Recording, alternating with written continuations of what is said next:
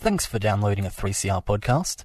3CR is an independent community radio station based in Melbourne, Australia. We need your financial support to keep going. Go to www.3cr.org.au for more information and to donate online. Now stay tuned for your 3CR podcast. Welcome to Tuesday Home Time with Jan Bartlett.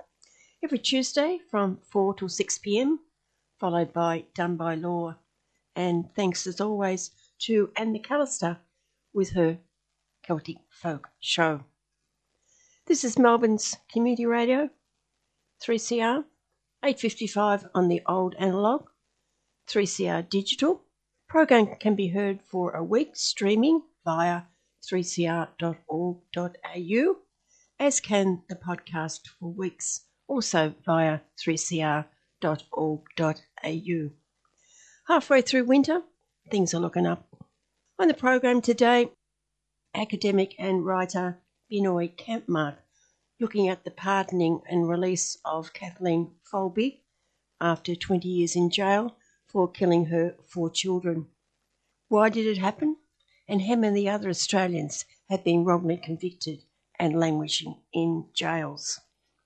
Associate Professor Tilman Ruff and the decision of the IAEA to support Japan's release of 1.3 million tonnes of radioactive contaminated water into the Pacific Ocean. What it will mean and the reaction from both the local fisher people and the nations in the Pacific. Ferdinand Marcos Jr. has been in power for a year in the Philippines.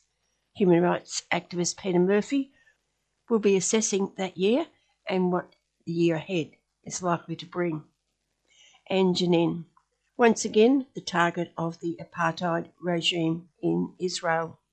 Homes, cars, health centres, lives, roads destroyed, unknown dead and injured and detained. The UN inspecting the damage, but unless it is treated like any other occupying forces, Israel will go on and do it again and again. And on and on. Well, Mr. Kevin Healy, here he is with his week that was. A week when we were reminded of that well known observation could it be, could it just be, that one person's terrorist, one person's militant, is another person's freedom fighter? As Zion destroys a Palestinian landless non-people's refugee camp in, as it tells us, a precisely targeted, pinpoint targeted, trained killing attack which destroyed the non-people's non-land refugee camp, precisely targeting destruction of homes, roads, infrastructure, precisely targeting tear gassing a hospital, all because these terrorists, these militants live where they have no right to live live, wait for it, wait for it, in their homes. Terrorists and militants because they have the audacity to object to Zion occupying their non land. Zion trained killers controlling their lives, their movements, doing no more than exercising Zion's Yahweh given right. Zion trained killers who must, by definition, be terrorized by the terrorists because there's nothing terrifying about heavily armed trained killers patrolling your life and deciding when they might kill you, kill your family, bulldoze your home, jail your kids for throwing stones. Imagine how that must terrify the gentle, sensitive, trained killers. Oh, and decide when your land now belongs to more Zion people who in turn attack you if for some inexplicable reason you don't support them taking your land because that means you're a terrorist, a militant. While the trained killers, the military, are not militant. And they know that despite the rest of the world declaring their controlling life in the non people's non land is illegal, it is not illegal but disputed not by Zion, which knows there's no dispute about it.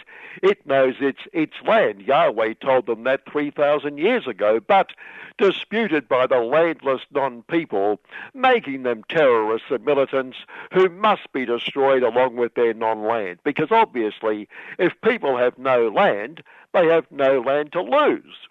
So an occupied landless people have no right to resist.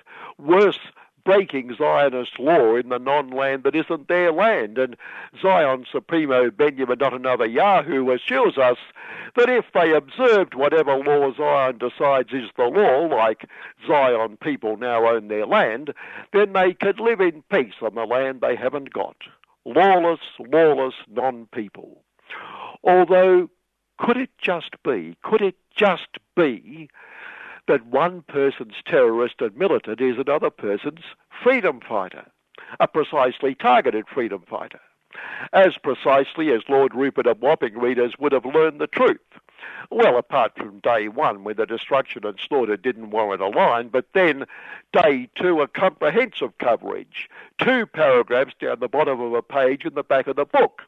But day three, three pars telling us the terrorists had fired some penny bungers, or sorry, rockets at good liberty, freedom, and democracy loving Zion.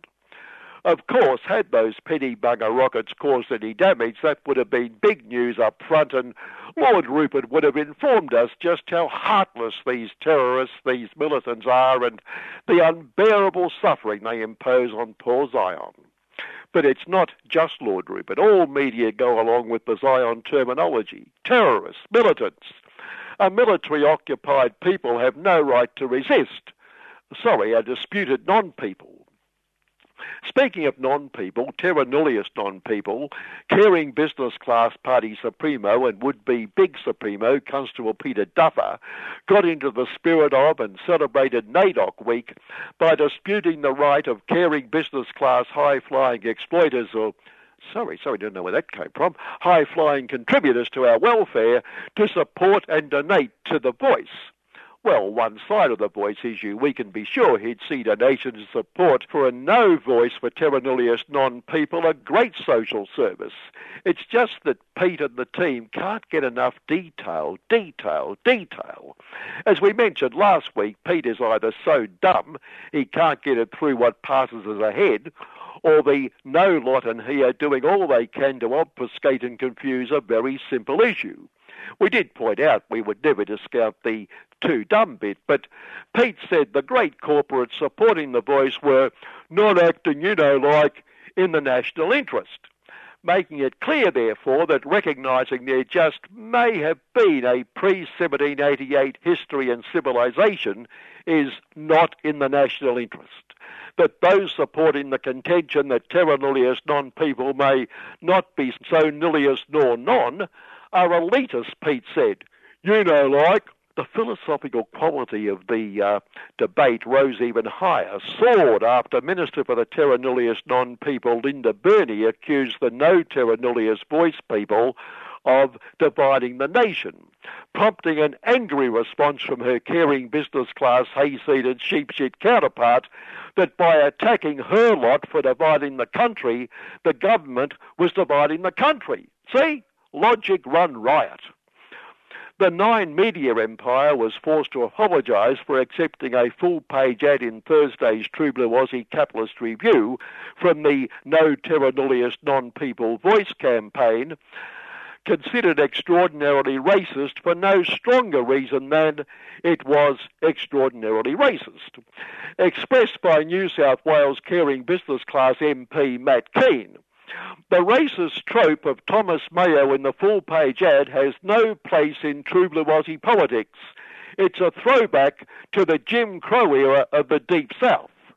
Yet, no voice for my own people campaign leader Warren Mundine said there was nothing racist about it. It is factually said. Every time someone disagrees with the left, they always whinge that it's racist. We'd hate to see Warren's idea of what is racist. The mind boggles.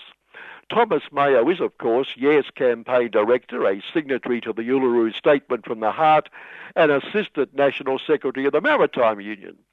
Doubly, threefold dangerous. Seriously, no satire listener, the ad is disgusting. And yesterday's headline, Nine apologises after Conservative group's ad draws fire we have to wonder why it didn't act before the complaints flooded in. And despite the apology after the fact, so to speak, we're prepared to bet it will retain the income.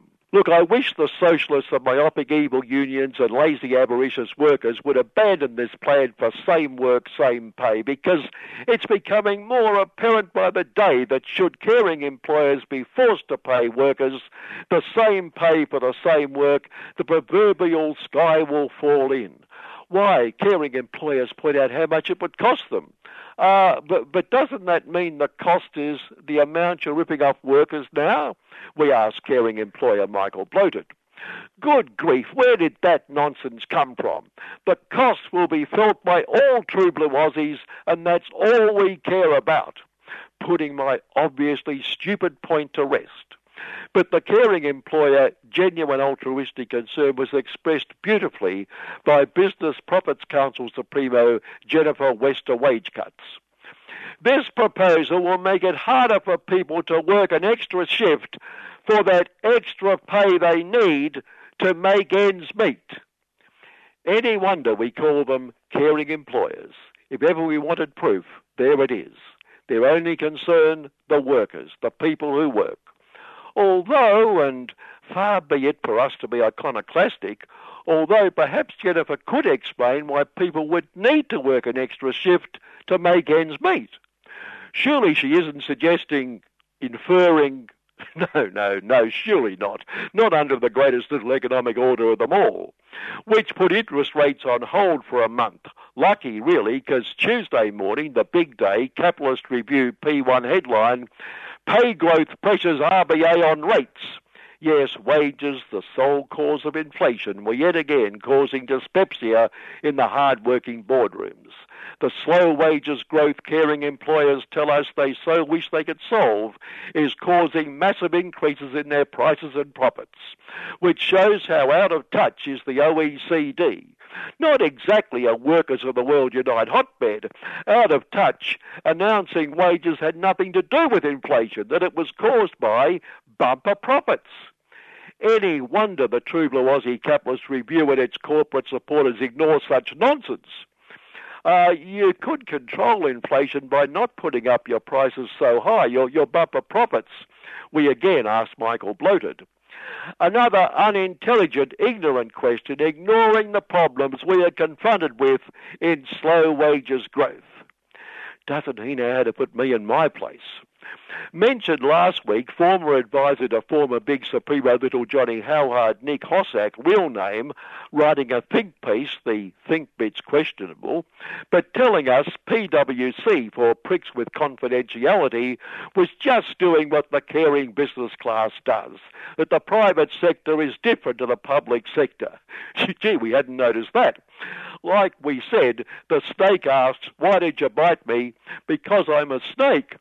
Well, Nick would have been proud of Uber and Facebook this week when it was revealed they had set up new company structures to evade the new multinational tax avoidance law days before it came into effect on the advice, of course, of pricks with confidentiality who, like Uber and Facebook, were just doing their business. As Nick would say, just doing what the private sector does.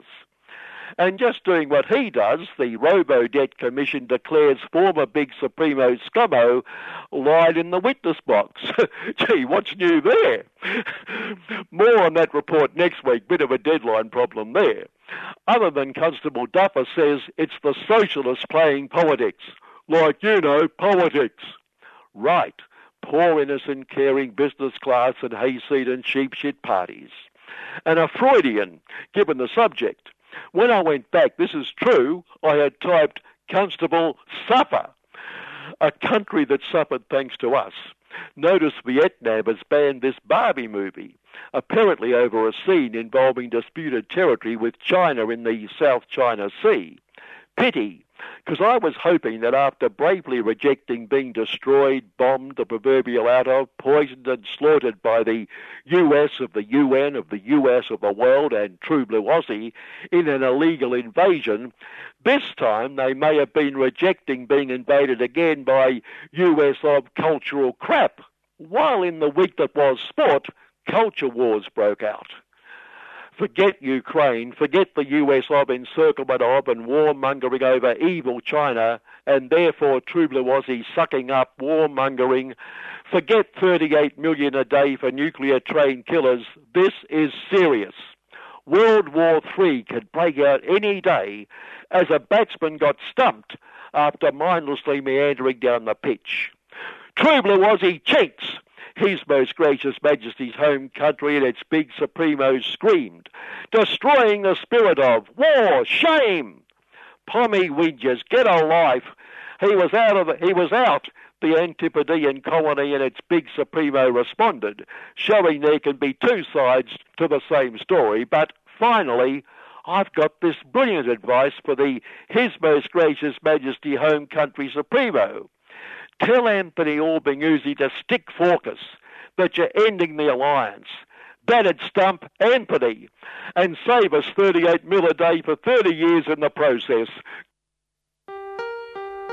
Wondering how to pay your donation to 3CR Radiothon? It's easy. You can pay online at 3cr.org.au or call us any weekday with your credit card details on 039419 8377. You can also come into the station at 21 Smith Street, Fitzroy during office hours and pay by cash or card. Or simply post your cheque or money order to PO Box 1277 Collingwood 3066. And be sure to tell us which program you'd like your donation to go to. 3CR Radiothon 2023. Stay tuned, stay radical.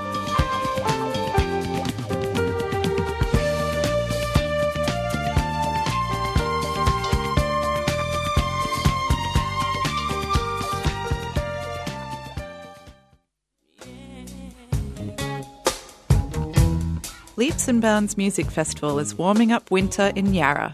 Don't miss the Archie Roach Foundation presenting Singing Our Futures, a fundraiser with Emma Donovan, Kiwat Cannell, and Kian at the Corner Hotel. Explore the program by visiting the website lbmf.com.au. Leaps and Bounds, 13th to 16th of July. Yarra City Council is a 3CR supporter. See what I want to think, and now's the time to grab it. I'll make change.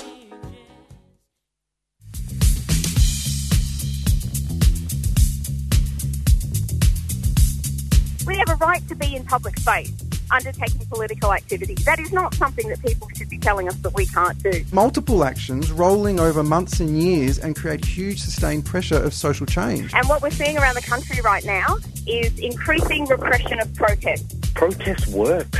That's why I think uh, we're seeing it criminalised all over the place. 3CR. Stay tuned, stay radical.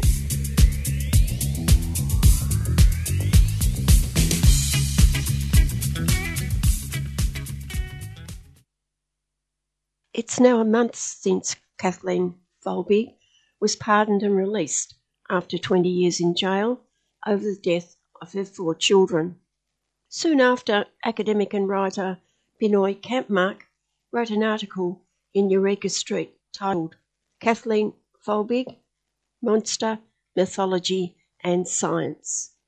I've asked Binoy to talk about his paper and also the fact that most Australians have little idea how frequently miscarriages of justice in the form of wrongful convictions occur in Australia.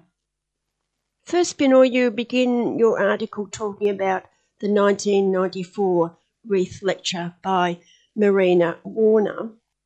Who is Marina Warner and what is her significance to the case of Kathleen Folbigg?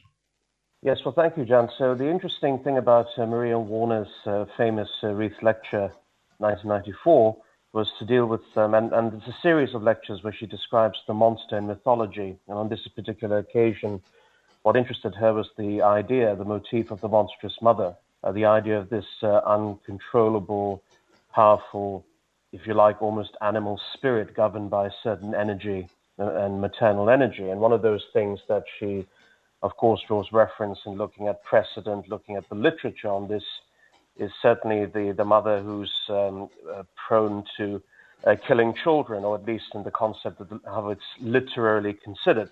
And of course, the famous child killer is Medea, made famous you know, by the playwright Euripides. And as she says herself, among bad mothers of fantasy, she is the worst. As such, she speaks to our times when the bad mother is always present as an issue, as a threat, as an excuse, as a pleasure, self justification, and as a political argument.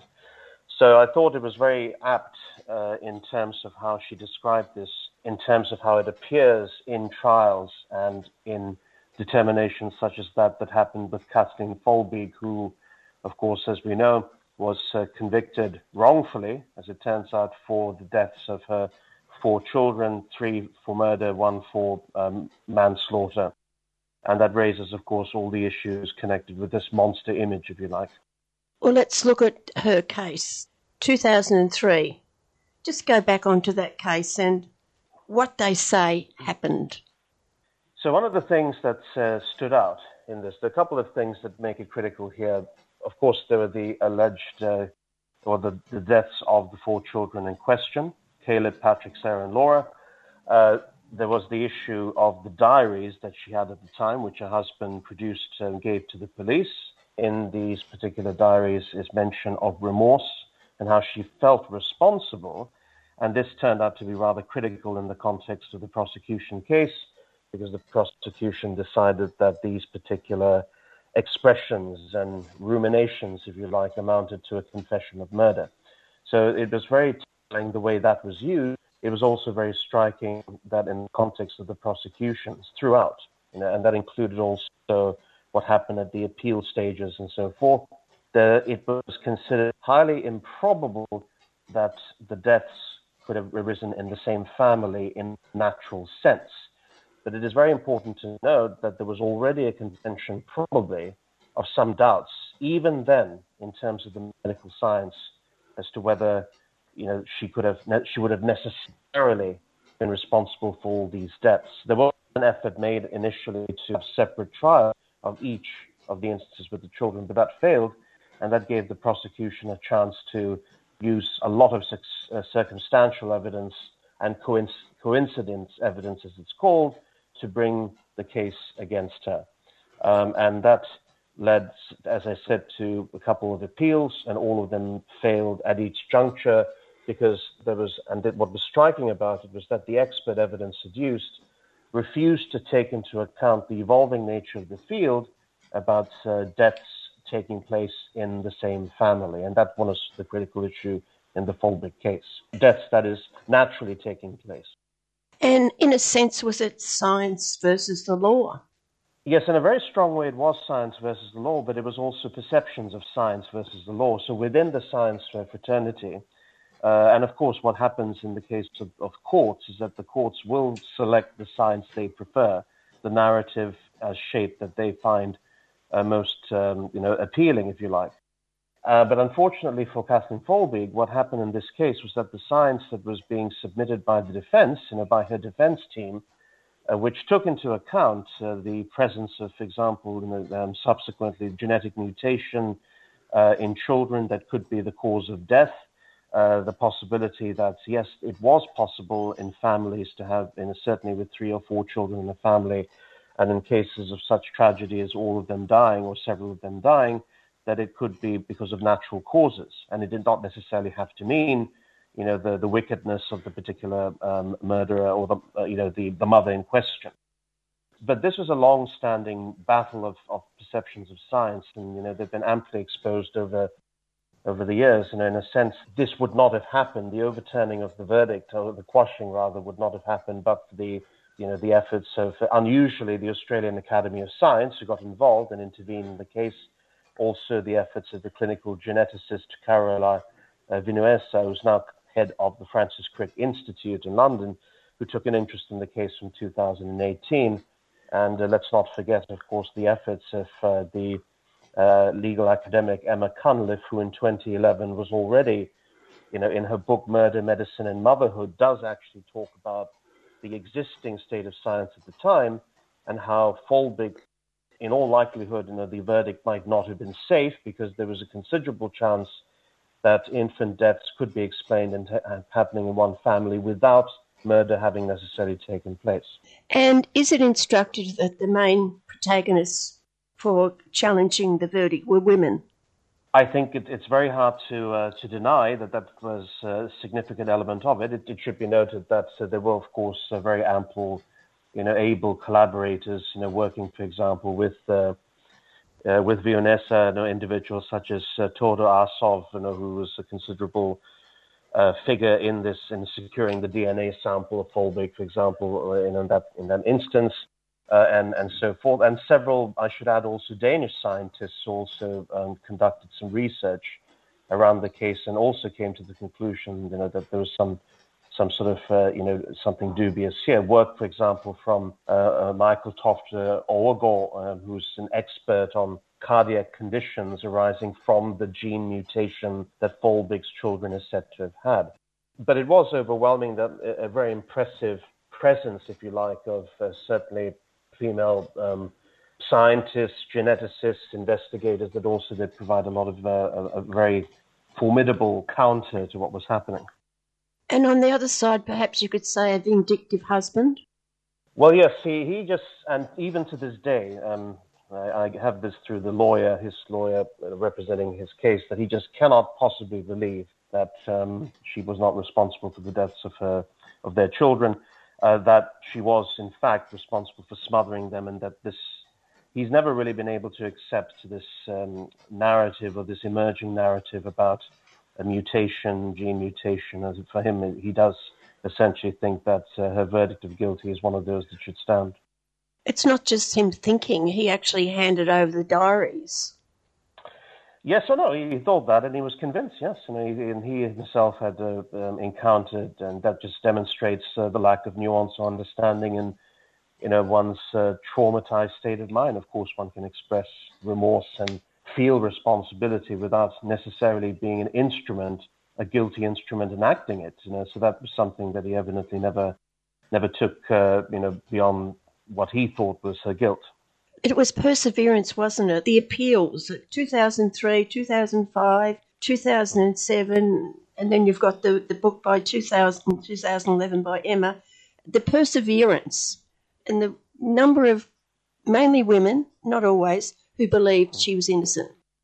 Yes, it's it's remarkable. it, it is uh, an act of um, astonishing perseverance and a genuine sense uh, on the part of those advocating for for Folbigg that uh, she had a very good chance of being innocent in the context, and it just it also tied in with the just the the accumulating body of evidence about uh, genetic mutations that would take place uh, in the same family, and and you know especially the CALM2 gene and the mutation that was so significant in this. You know, but what is so striking is, and they had to be persistent because at each turn they kept being you know, beaten back by this uh, conservative assessment of the sciences, showing that remarkably, and, and this is something I know Emma Cunliffe has also made the point and said that she just really can't quite understand why the expert witnesses for the prosecution of the body of science being adduced to each and every stage of these appeals did not seem to sway things. It only took until very recently,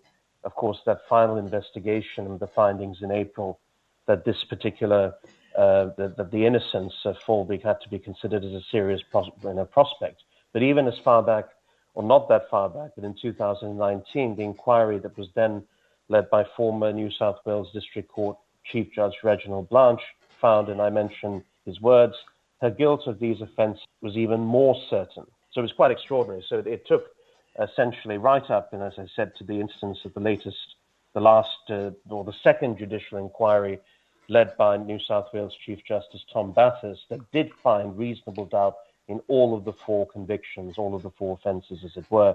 And he said, in his words, and I quote, the coincidence and tendency evidence which was central to the 2003 Crown case falls away.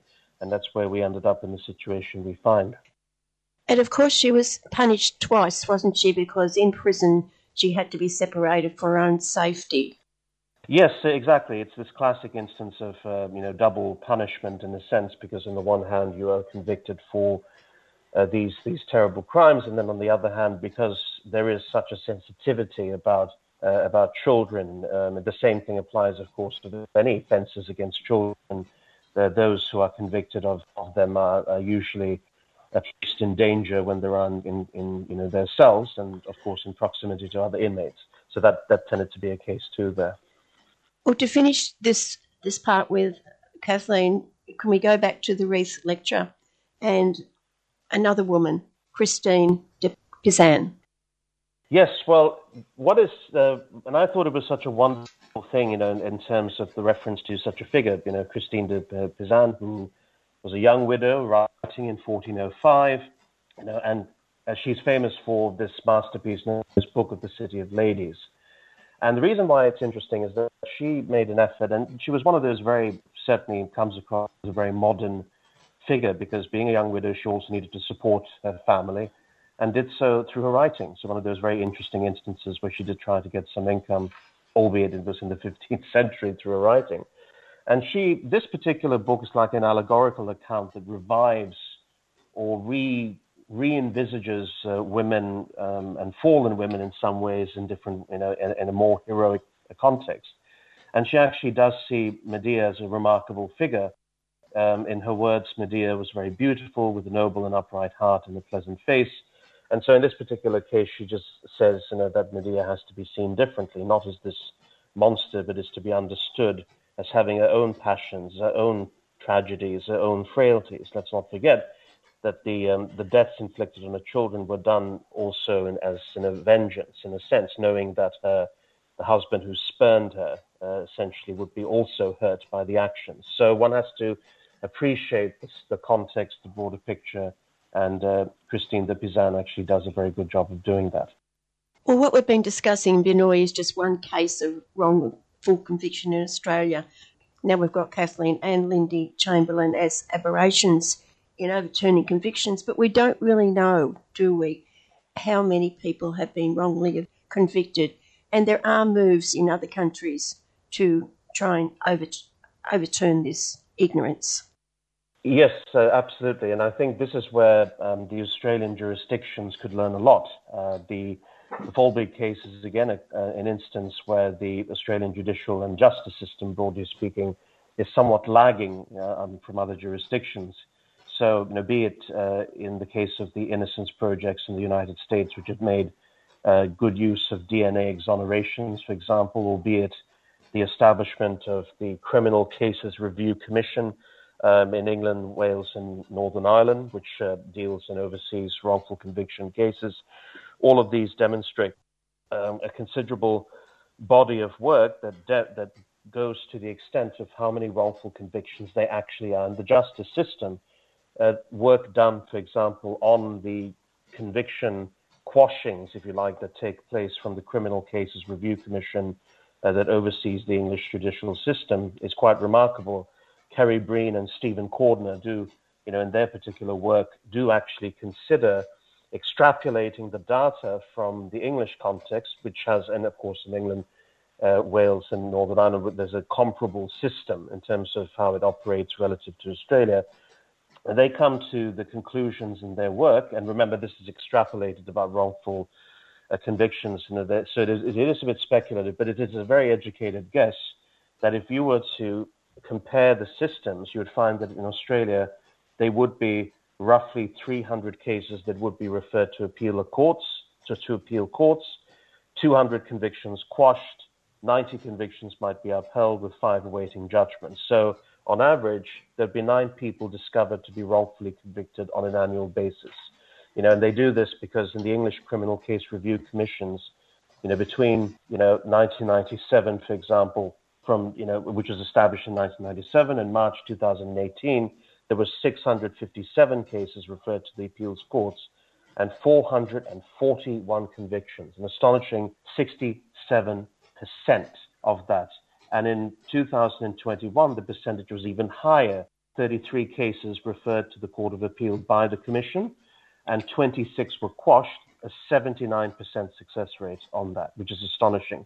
So when you start looking at those things and the problems with the system, you realize that Australia is sorely lacking in terms of having an oversight body that can either independently quash the unsafe verdict or refer that particular verdict to as it were, retrial or a court of appeal hearing. Is there any push or is there a, a large push to establish one of those criminal cases?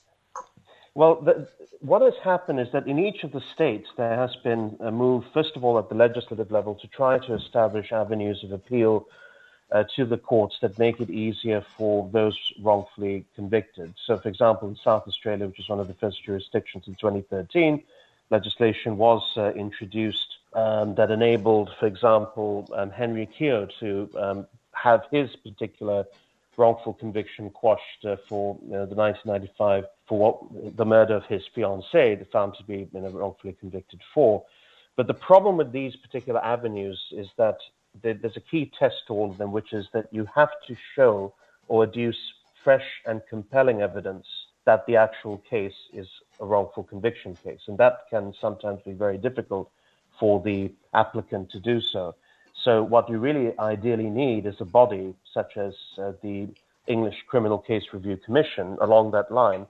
Um, and even though in, parts of the legal profession there is an interest in it, there is as yet no real unified push to establish it. So it, it is hoped that the Folbigg case has certainly got tongues wagging. It's certainly got people talking about this, and hopefully it's a spur, it's a catalyst to do something more on that front.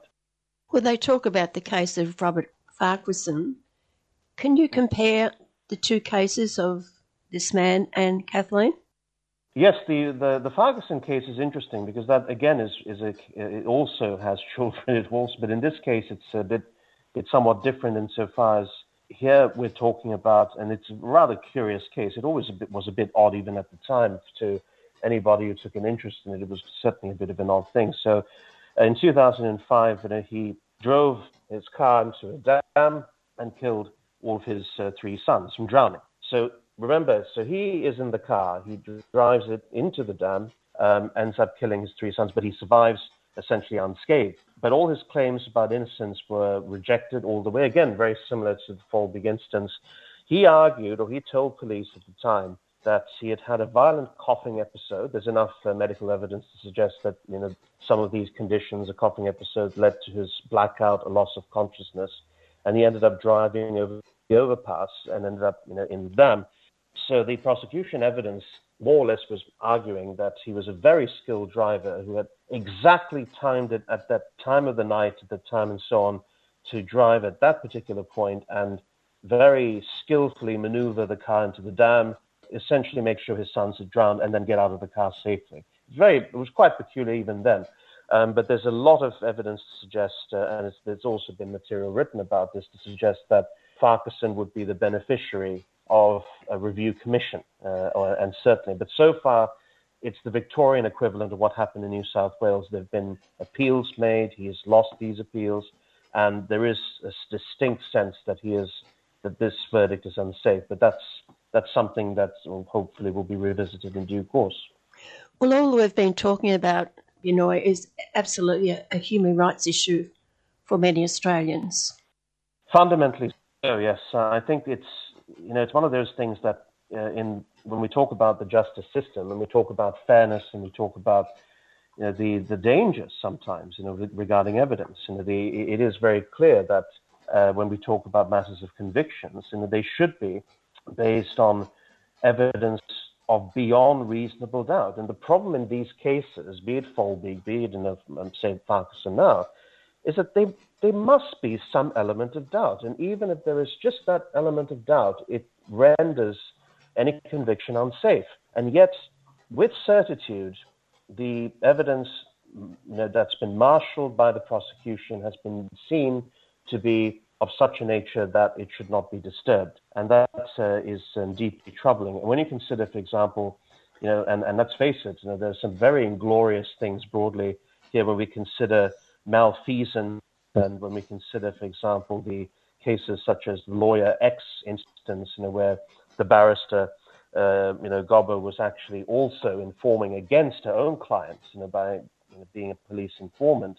We have a really desperate state of affairs of the requirement of some review commission or some body of oversight. Your final comments? Well, I think from this tragic situation from Folbigg, well, first of all, it was uh, it was a testament to the, the sheer strength and determination of her advocates and for those around. It was uh, also a testament to those in showing a more positive side of science in the law. Um, but I think the final reflection I want to make about that, hoping that things will come out of this of a constructive nature with the Folbigg, the Folbigg being redeemed, is that we need to also always be careful that science has its limits. Because this was, in a sense, a battle of scientific perceptions. And unfortunately, from Folbigg's perspective, the science that was used was of such a nature that it should have been challenged and wasn't until subsequent years when changes, evolutions in the field and research was done that um, uh, showed her case to be a very good one indeed. Well, thank you so much. Pleasure. Anytime, Jen. Binoy Kampmark is a lecturer at RMIT University here in Melbourne. He's also a contributor to The Mandarin, Eureka Street, Pearls and Irritations, and I'm sure there are a couple more.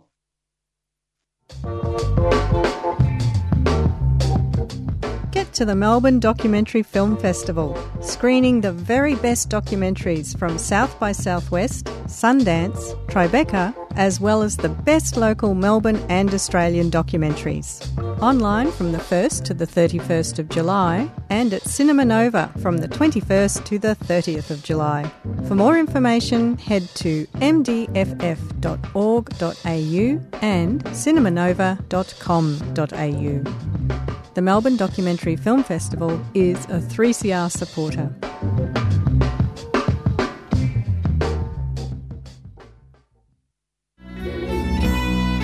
Need an extra layer for the cooler months? We've got great new long sleeve tops that proudly say Workers Radio.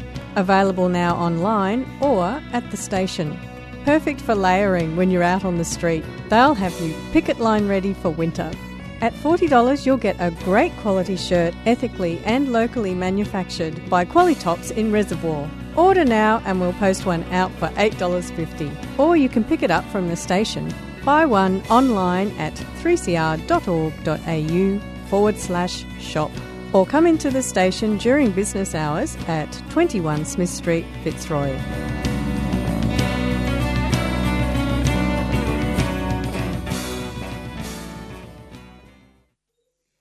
In recent days, the International Atomic Energy Agency, the IAEA, approved plans by Japan to release more than 1.3 million tonnes of water from the wrecked Fukushima Daiichi nuclear power plant into the ocean, despite lobbying from the local fishing community and other countries in the region. To discuss the consequences, I spoke with Associate Professor Tilman Ruff co founder of the International Campaign to Abolish Nuclear Weapons, member of the Medical Association for the Prevention of War, and much more. Tilman, can you outline what the IAEA safety review contains on the issue of that discharge of water, and indeed would you have expected anything less? What they've done is a review of Japan's plans and compared it with the IAEA standards for how these decisions are supposed to be made. So it's a quite a detailed report, 127 pages, with several annexes and other reports. Look, it's not surprising really that it's given essentially a carte blanche to, to what Japan's doing. It's very interesting the way it's couched. I think it's actually dishonest because it's clearly a, a big deal, and the IAEA is making a big deal of it. The uh, Director General, Rafael Grossi, travelled to Japan to personally hand the report to the Prime Minister, uh, you know, with much fanfare and media. He opened his remarks to the Prime Minister, at least the public ones, you know, saying this is a very special night. And he's been in Japan for several days subsequently with the media in, in tow you know, meeting groups in Fukushima, talking to fishermen, visiting the plant, quite high, pro- high profile things. He says, and the report states, that the report is not a recommendation or an endorsement of the Japanese government's decision to discharge the water, that that's a national decision that's not uh, within the purview of the IAEA, but they have essentially just reviewed the safety aspects and whether, specifically, whether the decision that Japan has made and the evidence supporting it complies with the IAEA safety standards. So de facto, in practice, they are endorsing this discharge very strongly while claiming that they aren't. So I guess it really highlights this conflicted role that the IAEA has. It's, it's a critically important organisation. I mean, it's the UN watchdog for nuclear programs to try and make sure that they remain peaceful and divert material to weapons. You know, that's a really important job. And they have very important technical and, and laboratory capacities. But they also have this mandate that conflict with the role of an independent, objective regulator, which that in their charter they very clearly, and all of the politics and history of their setting up and the way they work, is that they're also specifically mandated to promote the peaceful uses of nuclear energy. So they have this conflicted role that, that they're trying to promote. They're, they're charged with promoting what they're supposed to regulate. And I think that leads to all sorts of intrinsic structural conflicts in their role and why the endorsement of the Japanese government's plan to discharge the water is no surprise. I mean, the IAEA has said all along um, essentially that it, it supports this and that Japan seems to be doing this in a way that meets the safety standards that they have established, some of which are extremely lax, I have to say. You know, they envisage um, doses for non-human organisms that are that are extraordinarily high. You know, that, that are the annual human limit uh, for a year in a day, every day. So some of them are, are, you know, the limits are, I think, open to some pretty serious. And even though they claim it's not an endorsement, it, it is. Just who are the members of this body? He's the Director General. What's the expertise of the others who make these decisions? But the IAEA is quite a large, you know, UN organisation in, in Vienna. It's governed a little bit like a sort of mini United Nations within it. Um, there are member states, so essentially every state with any interest in nuclear activities uh, is a member. It's not all the UN membership, but it's most of them. And then there's a board of governors, which is a, a smaller group, but still substantial, several tens of tens of nations, and that's essentially like the parliament, the governing body that provides uh, use uh, what the organisation does.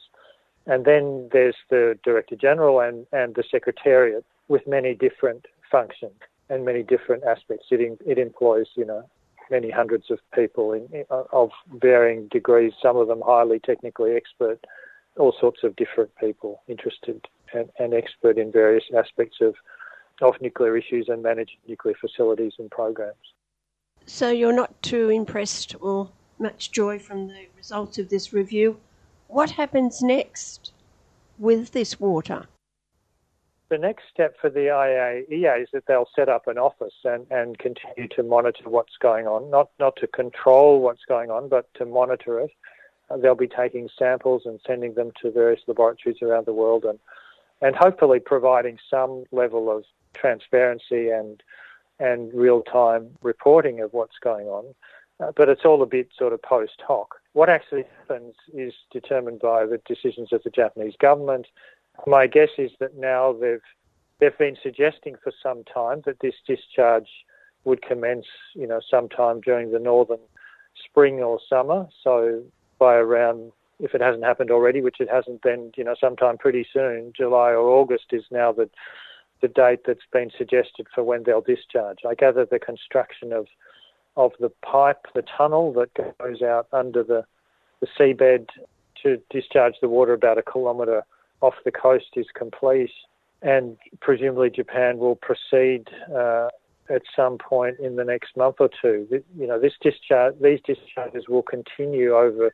It's projected over 30 or 40 years, so this is not a short-term process.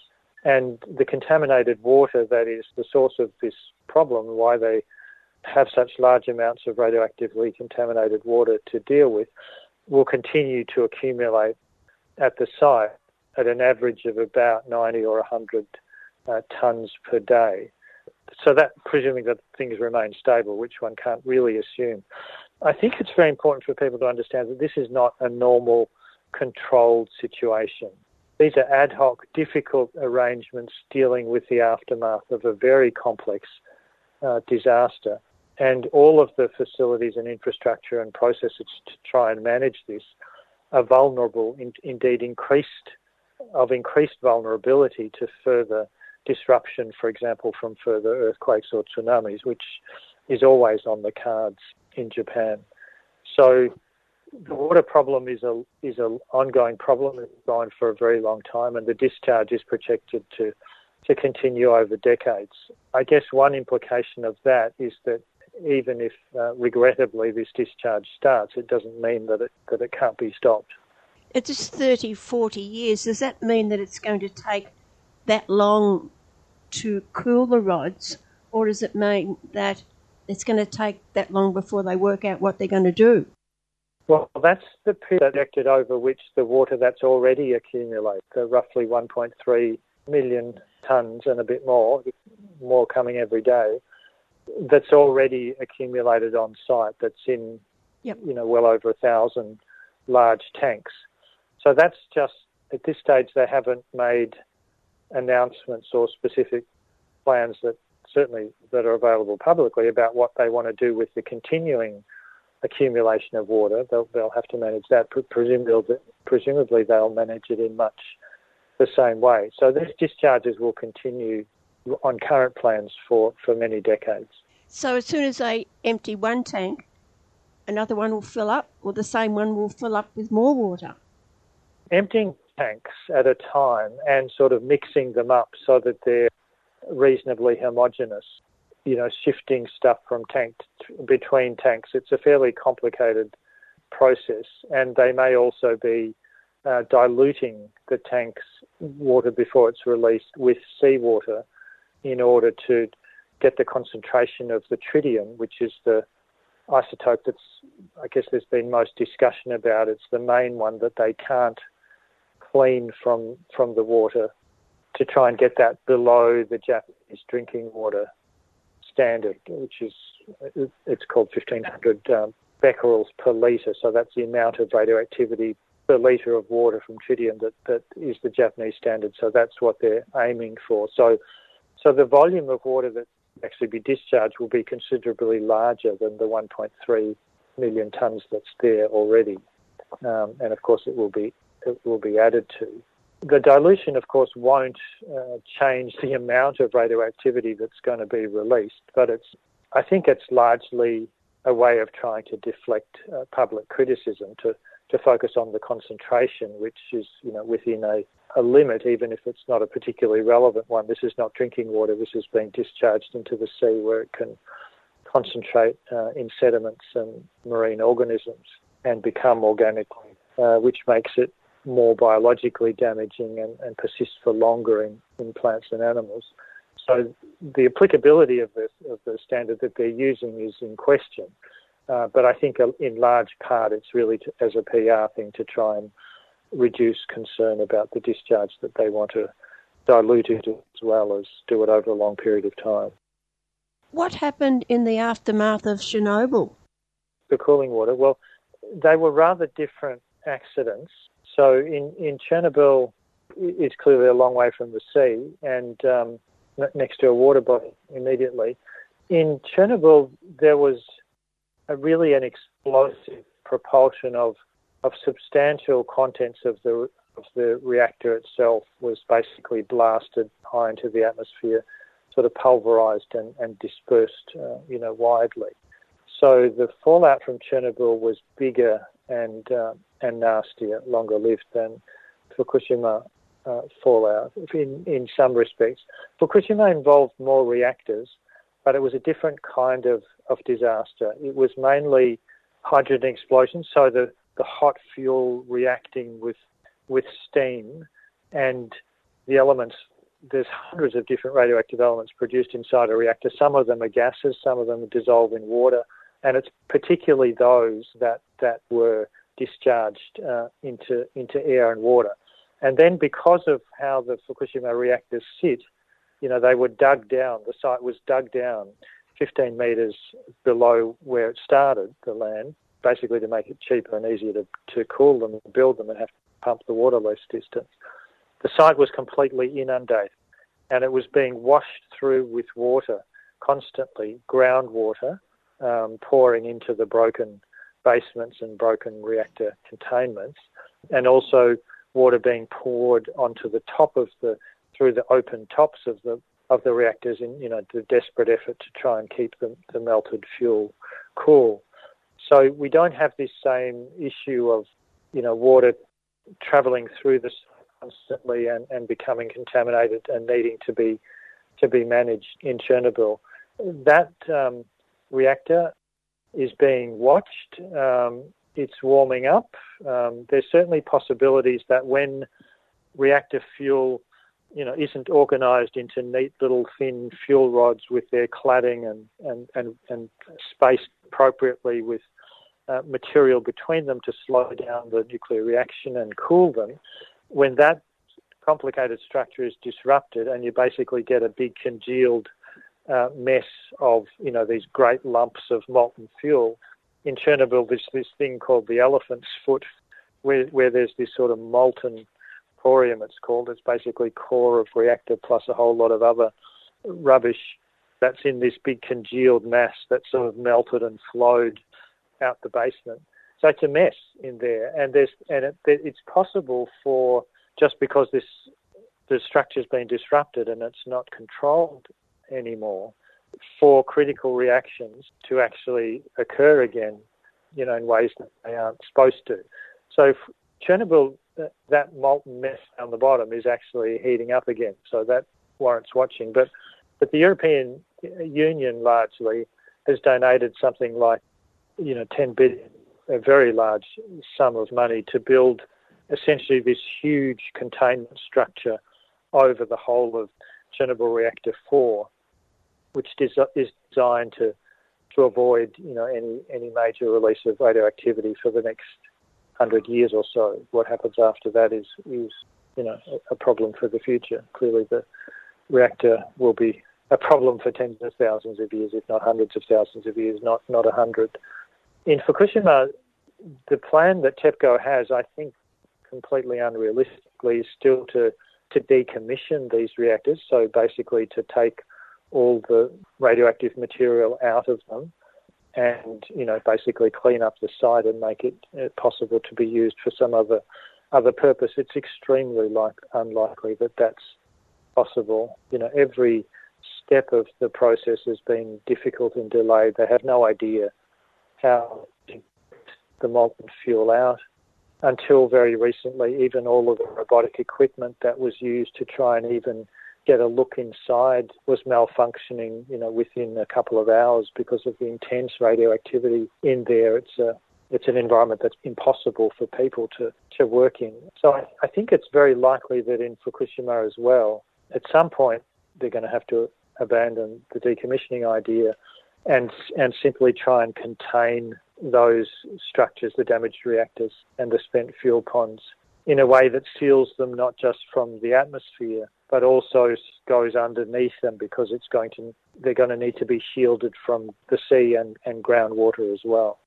How many similar nuclear power plants are there around the coast of Japan? Yes, before uh, the Fukushima disaster, Japan had 54 operating nuclear power reactors. They were all shut down uh, very rapidly.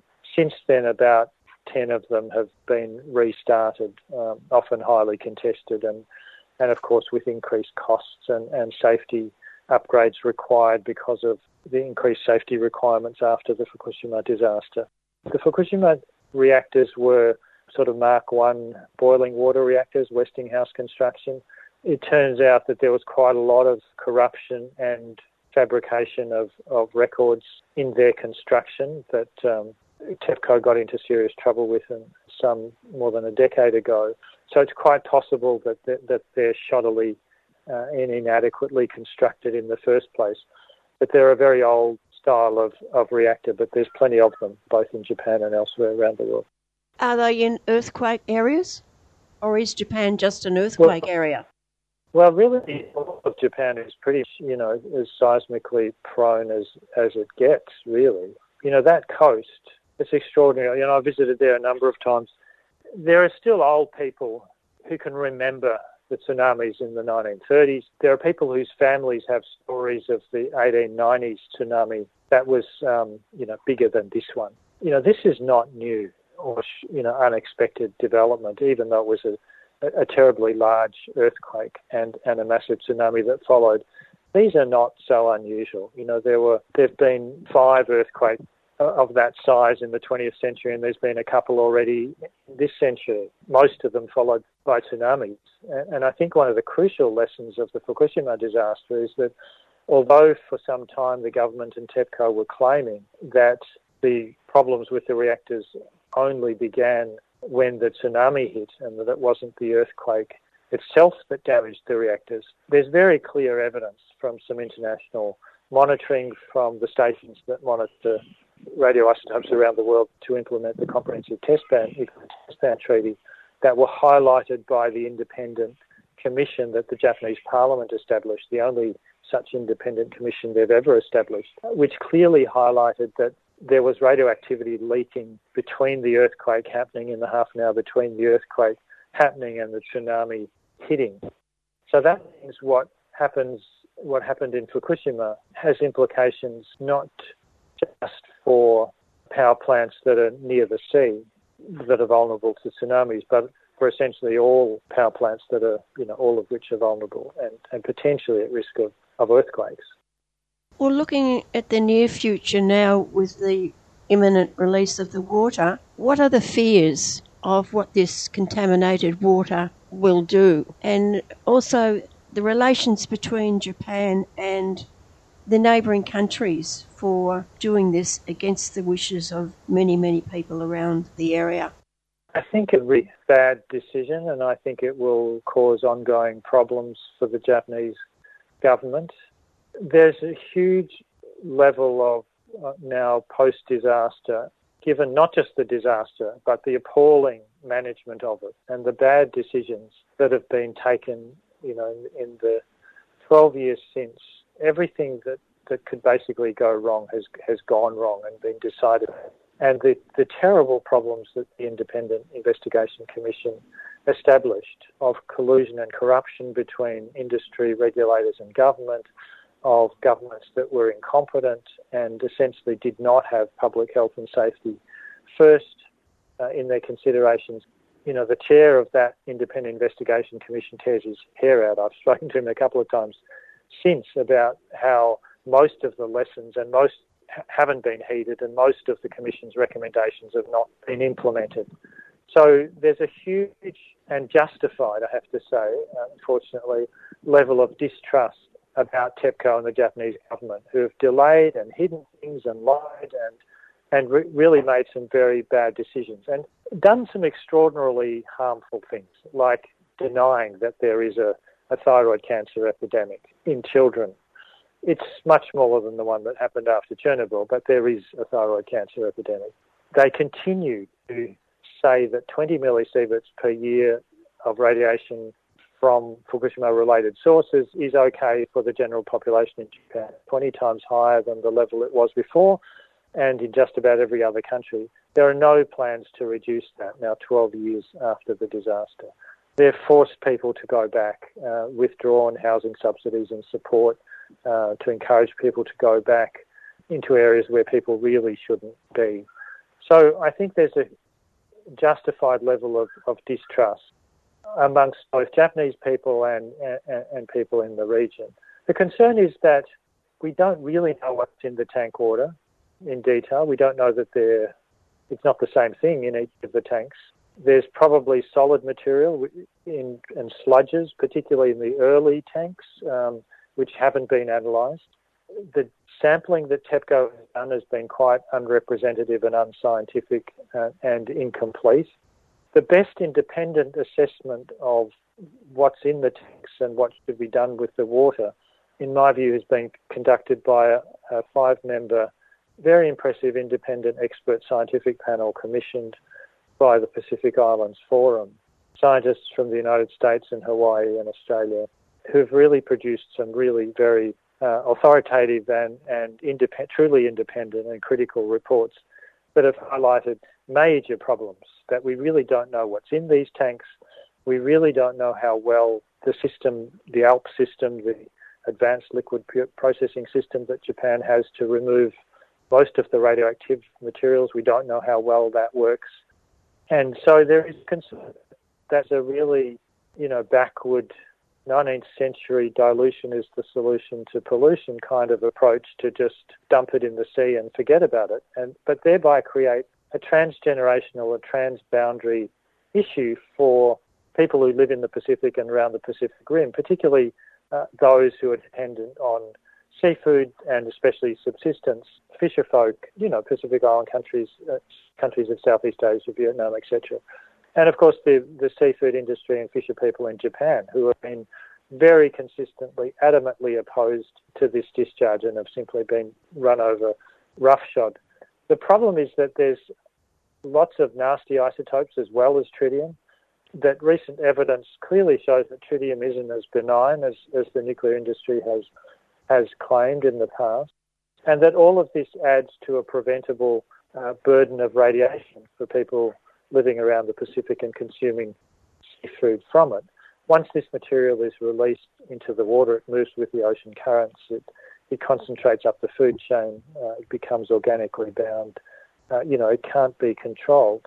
And the thing that I think is really reprehensible about this whole process is that they have not adequately considered uh, seriously alternatives. And the panel that, that the Pacific Island Forum established uh, has reached just in the last couple of weeks released a detailed paper uh, recommending their uh, preferred option for an alternative, and that is that TEPCO process the water uh, in the way that's planned to remove much of the, the radioactive material. It's used for making concrete uh, for structural applications. So, you know, road bases, bridges, foundations of buildings, you know, uh, levee walls, tsunami protection along the coast.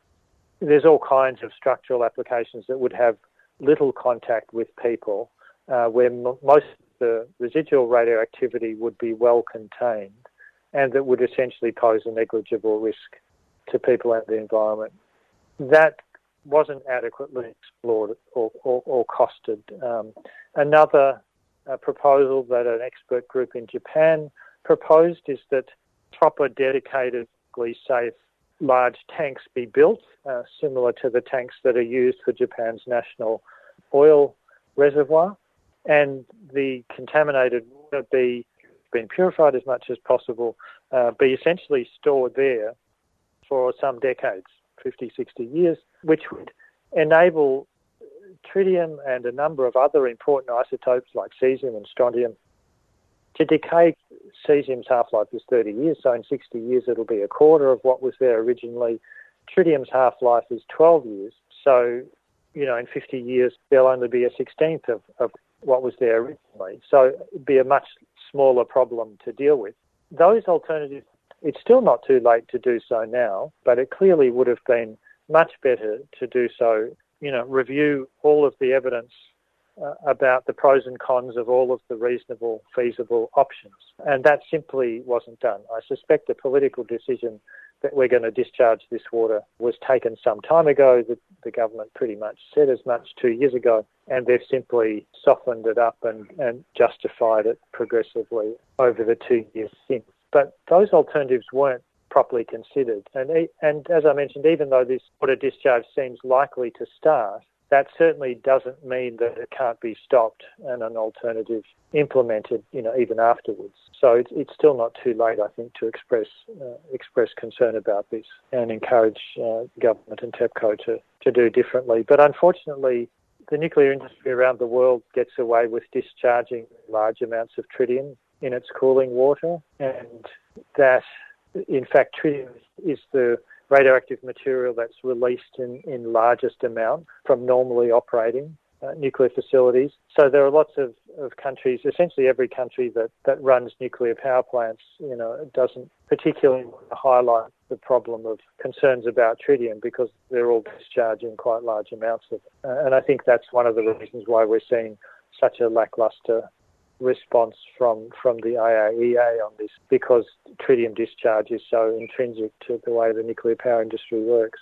You know, there are better ways of doing this, and Japan could have set a really good example and set a new benchmark if they had um, heeded the regional concerns, the very strong opposition that you mentioned uh, in regional countries, particularly China, uh, Korea, and Pacific Island countries, have expressed you know very strong concerns about this, as well as a lot of expert groups and the National Association of Marine Laboratories in the United States, more than 100 labs, you know, with many of the experts about oceanic radiation and chemistry, you know, have unanimously said this discharge shouldn't happen.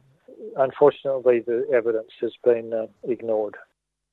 Well, the final result, unfortunately, it looks like, you know, a progressively more radioactively contaminated environment for the long term for all of us, an increasingly sizable contribution that will make to chronic disease, heart attacks and strokes, cancer risk for generations hence, and similar adverse consequences for plants and animals. Genetic damage, developmental abnormalities, infertility, tumours. Nobody, no living organism is unique from these effects, unfortunately. Try and um, do what we can about them. They're not going to go away by themselves or without, you know, concerned citizens raising their voices. Sure. Thank you, Tilman. Thanks, Jen. And I've been speaking with Associate Professor Tilman Ruff. 3CR is about community, and we welcome your participation at the station. 3CR is open to a wide diversity of volunteers and is a great way to connect with Melbourne's activist community. Have you ever thought about volunteering, doing a reception shift, getting a program on air? Training in radio skills or contributing to one of the station's committees. There are many ways to be involved at 3CR. To find out more, go to 3cr.org.au and get in touch.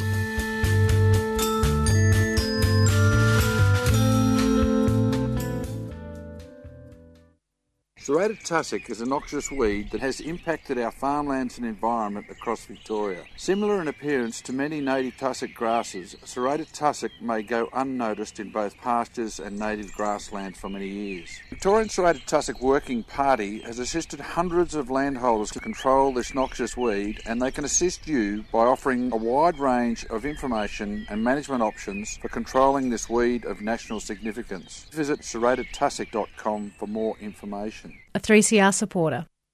Australia's energy market is broken. Right, but CoPower gives you better energy? Nope, no retailer can control where the electrons they buy off the grid come from. But as a CoPower member, you can vote on where 100% of revenue goes. So instead of corporate profit, your energy bill builds the world you want to be a part of. That's cool. Learn more about the solidarity economy and CoPower today and take the power back. Victorian energy fact sheets and basic plan information documents are available at cooperativepower.org.au. For clear advice on the right plan for you, contact us on 03 9068 6036 a 3CR supporter.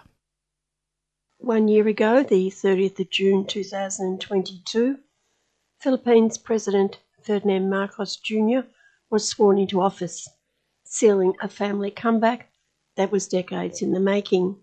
So today we look back on the past year and what might lay ahead for the people of the Philippines, unless other nations confront the reality of his presidency and withdraw both military and financial support.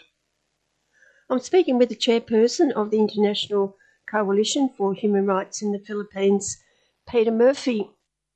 But, Peter, before we talk about the present situation in the Philippines, can I take you back to 1986? His father and his family were hounded out of the Philippines after what is known as the People Power Revolt. It's what they took with them the wealth of the Filipino people, and the fact that the family, minus the dictator who died in exile in Hawaii three years later, returned to the Philippines not that long after. Is there any estimate to what they stole? Maybe a few hundred million dollars was identified and uh, was the subject of some court rulings in the United States. But the total amount is estimated to be at least 10 billion US dollars at that time, you know, 1986. Depending on how they they invested their um, plunder, um, it'd be worth much, much more now. Maybe we're talking about 30 billion or, or more. Uh, so, you know, they're very, very well resourced uh, family. But you could think what that would be for the people of the Philippines today. if they had that money. Yes, yes, it would be a significant help in, in you know domestic uh, economic development for the country if they could deploy that sort of money, which is the people's money. Yeah. Well, we've had the first year, Peter. Have we got anything to look forward to in the following years of Marcos Jr.'s reign as president? Um, I think we can look forward to uh, growing uh, wave of protests against his policies. Now that we've seen one year at work, I, I work in, you know through the International Coalition uh, for Human Rights in the Philippines, and uh, specifically the Philippines Australia Union Link. So you know I've got a sort of human rights and trade union uh, angle. The uh, broader economics, you know, also is is you know the framing of everything that um, is taking place. I, I think Marcos has just continued the uh, neoliberal framework which Duterte had and the president before. But now we're in a world with uh, rising interest rates, uh, slowing economies everywhere, and uh, really big pressure on the people in the Philippines because their incomes have not kept up with inflation at all. I mean, they've just gone backwards, something like 7% last year and another, you know, something like that this year. So it's um, painful. And more and more people are looking for work overseas, but the uh, overseas job market will also shrink a bit because of the global slowdown that's taking place and global recession, in fact, which is shaping up. So you've got whole families, whole families trying to work together to just to survive. You know, struggle to survive, which we hear in Australia. You know, people talking about the difficulty of surviving.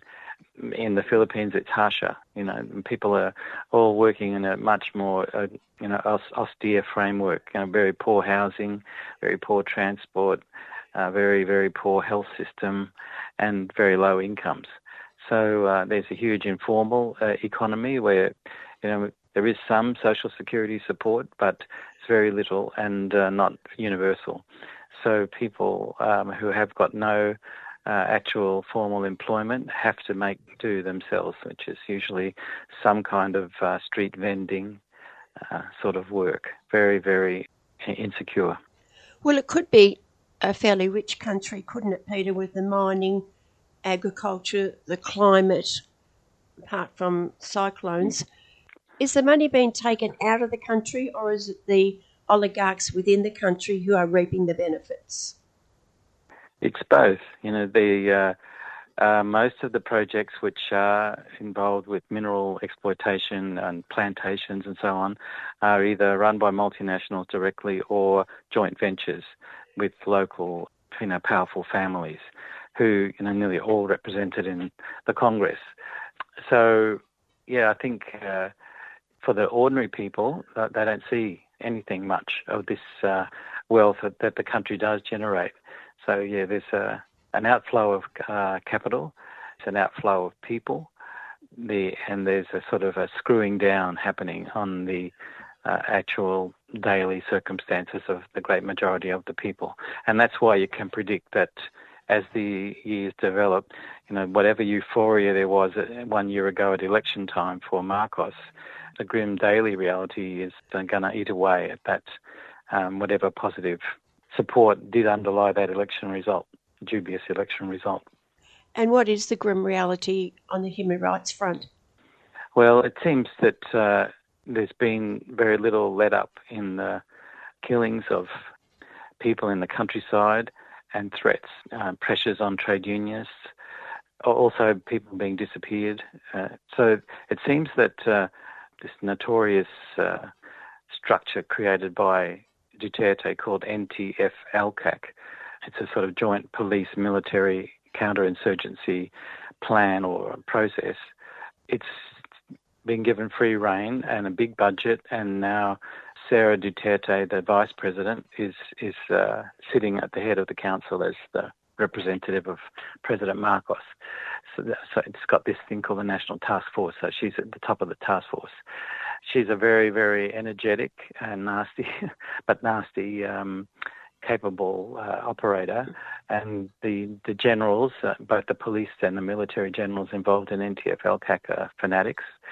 uh, there's been a few adjustments of the personnel uh, because of some very embarrassing things that have been said, but in, in fact, the NTF ELCAC program has expanded, and we, we just um, you see like a, there was a trade union organizer stabbed to death in uh, Negros in, in April, and uh, then in uh, June we've just had um, a terrible massacre of a family in Negros. Also, uh, these were sugar workers, and uh, this is the work of the NTF ELCAC. And Negros is one of those um, provinces, or there's a couple of provinces on the island, uh, which um, was marked by Duterte back in 2017 as a priority area for repression. So it's sort of got a, a form of um, emergency rule still applying there. It was um, Negros, Samar, and Bicol areas were the ones designated at that time. So there's a lot of military there, and uh, it's it's a bit hard to follow the, the actual actual conflict that might be going on between the New People's Army and and the uh, Philippines military, but the civilians are certainly going down. You know, there's this family where the, the parents were about 50 years old, and the, the two sons were, I think, uh, 11 and 12 or 11 and 13. You know, they were, they were shot dead in their house or near, the father was killed 50 metres from the house. Immediately, the um, police said that this was done by the New People's Army despite all the evidence uh, to the contrary. So it, it, again, it's a sort of an immediate struggle um, to even try to define the facts in, in all of these sort of incidents, and that that's sort of it's it's a sort of a cause for despair that you'll ever sort of get to the bottom of things, but it's also a sign of um, you know a really intense effort by the government forces to throw throw dust in the eyes of the, of the media and any other sort of independent observer of the situation, so that you can't quite can't quite follow what's going on. And anyway, I would say that the killing of you know two children and their parents by the military in in know, ten o'clock at night, it's it's one of the worst ones for a little while now. But Peter, it's not difficult to define the fact that the US, Canada, Australia, Japan, and South Korea are arming these military and police. Yes, training. That's right.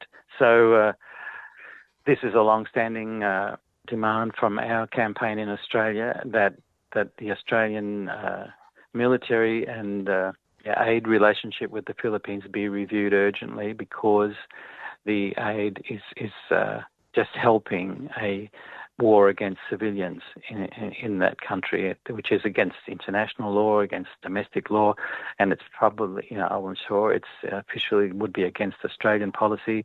Therefore, you know, the Australian uh, Foreign Affairs Department and Defence Department obfuscate the situation or, you know, use national security criteria to say that information will not be available and so on.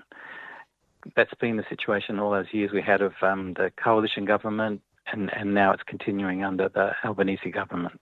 Do we need to look at the posi- the um, position of the Philippines popping into the South China Sea, but in the Pacific, to get an understanding of why these countries are giving so much support to such a, a, a rogue administration over the, all those years? Yeah, I mean, it goes back to Marcos Sr. So if you can think back to 1986, we had the Hawke Labor government. I, can still distinctly recall uh, the radio reporting, our ABC reporting that uh, the Australian government uh, recognises Ferdinand Marcos as the president of the Philippines, but the helicopters had already taken him away. First of all, you know, the Hawke government was pretty slavishly supporting US policy on the Philippines. And our great and powerful friend, the US, was just not bothering to keep us informed, keep the Hawke government informed of uh, that, those events in uh, February 1986. It seems it doesn't matter whether it's Labor or Liberal, and it's been going for decades and decades, and it's to do for different with different um, ideological type of spin on it. But basically, it's the Cold War, go back to that, so the 1950s, 60s, 70s, um, that China is a, defined as a communist threat. The yellow hordes are coming. We're fighting the war in Vietnam. The Philippines is an ally. Doesn't matter that it's a dictatorship that kills its own people. And so it's gone on. It turned into, you know, instead of the Cold War, the war against Islamic terrorism. So again, we had decades of that, um, but the same basic relationships continue. And now, back to China, threat to national security, and we have to, um, following the rhetoric of this government, demonstrate uh, our deterrent capability and you know work closely with our allies to contain the so-called threat from China. But um, the way it's going, Marcos Jr. has uh, certainly uh, washed his hands of all of the playing around with China, which Duterte had done, and uh, it's absolutely clear that uh, the US military are getting everything they ask for um, by expanding their military presence in the Philippines with a, an eye to uh, a war over Taiwan. And in, in such a conflict, those bases in the Philippines would definitely be part of the battlefield. Filipino people are really alert to that. and it's causing consternation. And that's what they did in the Vietnam War. Yes, of course. During the Vietnam War, the, the two main bases that the US operated then were Clark Air Base and the Subic Bay Naval Base. They were both huge staging points for bomb, bombing missions and naval missions against the Vietnamese people. Is there a place for the United Nations to counteract what's happening in the Philippines? I know that you go for the ICC and there's different bodies, but other countries get condemned, but nothing seems to matter of what's happening in the Philippines for the United Nations to act on the Philippines. Is that because of the influence with the United States? Well, principally it is, but uh, of course, the allies of the United States all help out, don't they? So that includes Australia, Canada, Japan, especially uh, South Korea also. So they're all pretty important in these relationships. And uh, all the same, I would say that the US has uh, shifted a bit.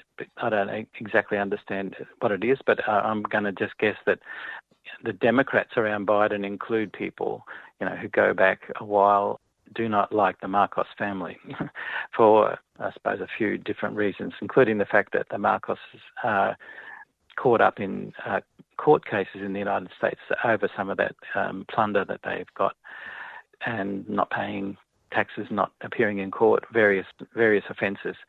So um, there's a limit, I think, to some some people's uh, patience with them in the administration. But as far as the security, national security stuff goes, I think that uh, doesn't really matter, Biden or Trump.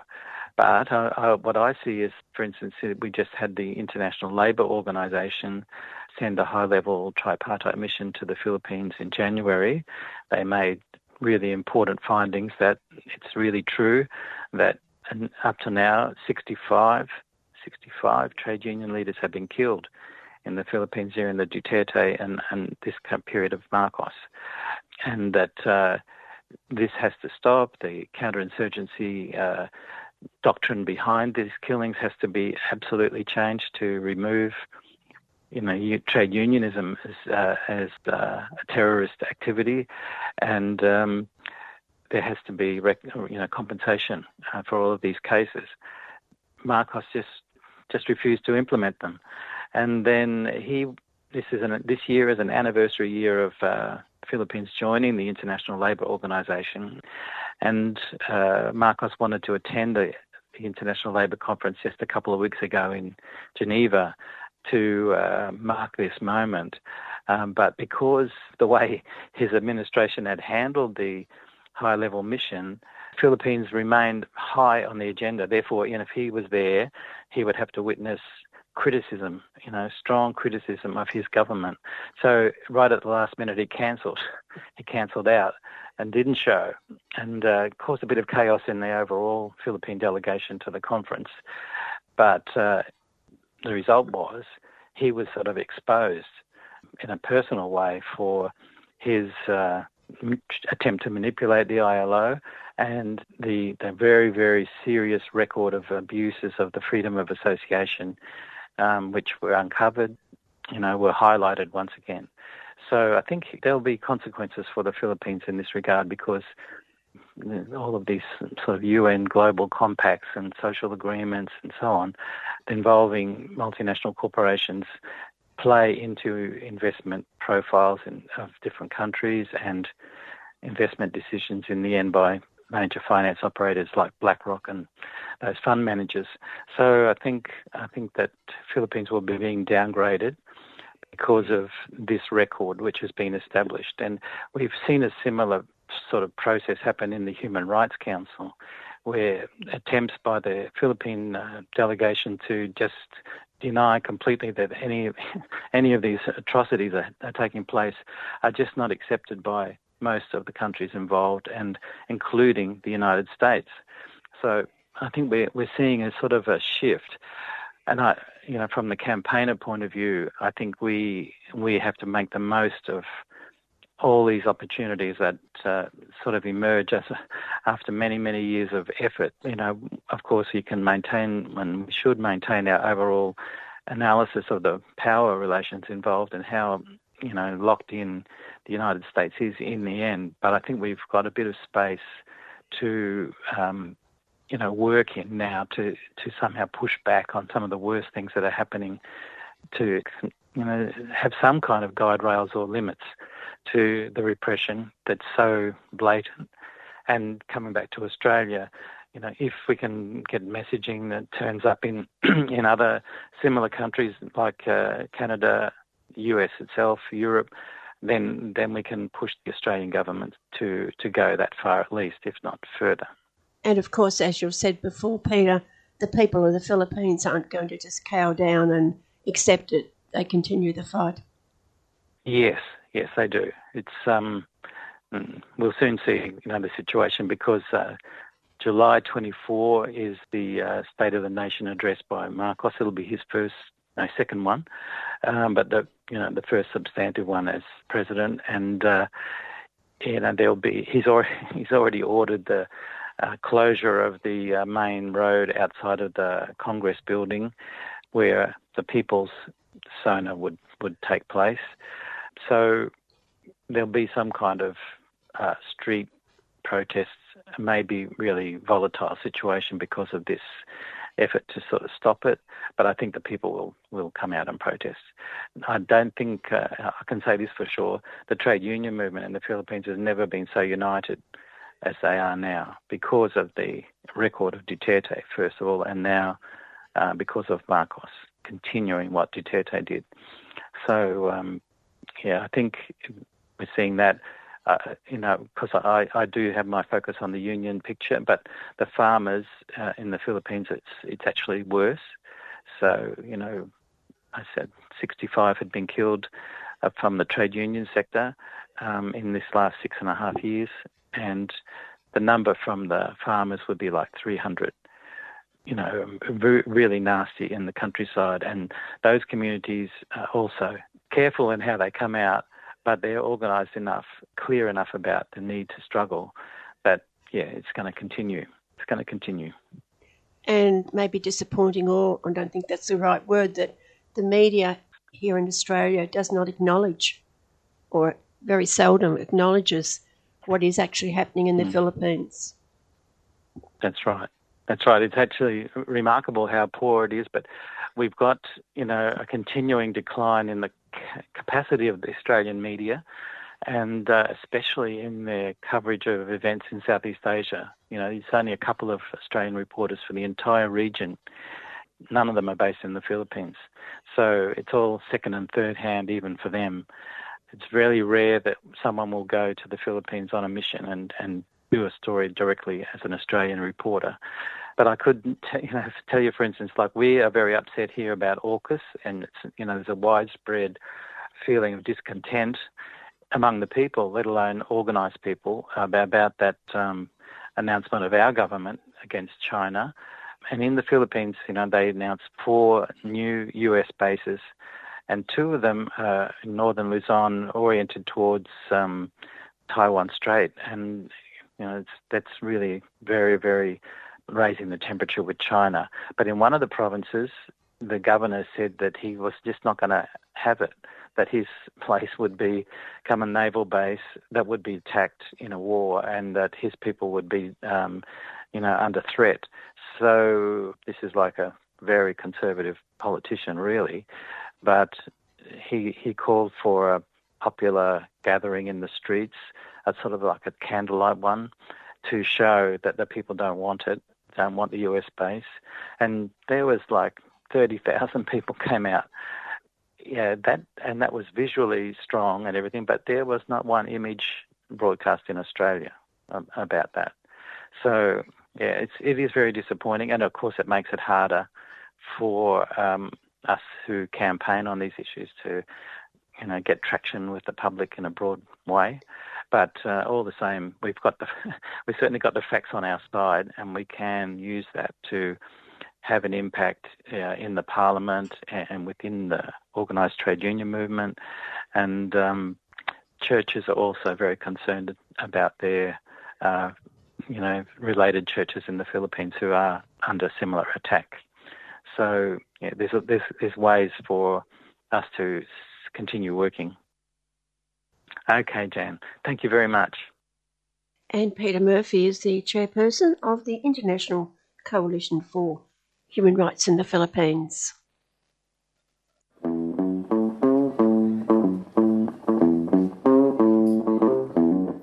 Smith Street Dreaming is a special gathering of dancers and musicians that will honour elders, families, and community through traditional ceremony in Fitzroy. Featuring Uncle Herb Patton, Arnie Janice Bakes, Djirri Djirri Dance Group, Murandaya Yapenya Dance Troupe, Bandok Tati, the Small Ant Brothers, Uncle Johnny Lovett, Lee Sunnyboy Morgan Show, Empath Soul, and Firestarter Chris Hume. In Atherton Gardens, corner of Brunswick and Gertrude Streets, Fitzroy. Saturday, July 15th from 1 till 5 pm, with free barbecue and coffee on site, and entry is free. Smith Street Dreaming is supported by the Victorian Government through Creative Victoria, the Smith Street Working Group, Leaps and Bounds Music Festival, and Yarra City Council, a 3CR supporter.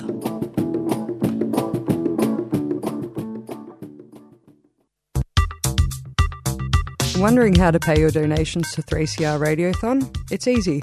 You can pay online at 3cr.org.au or call us any weekday with your credit card details on 0394 198377.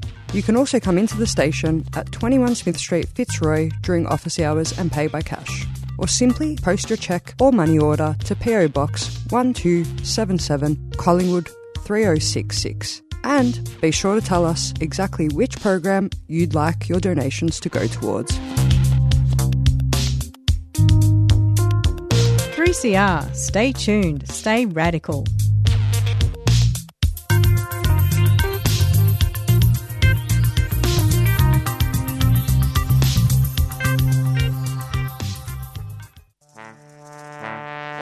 I wanna not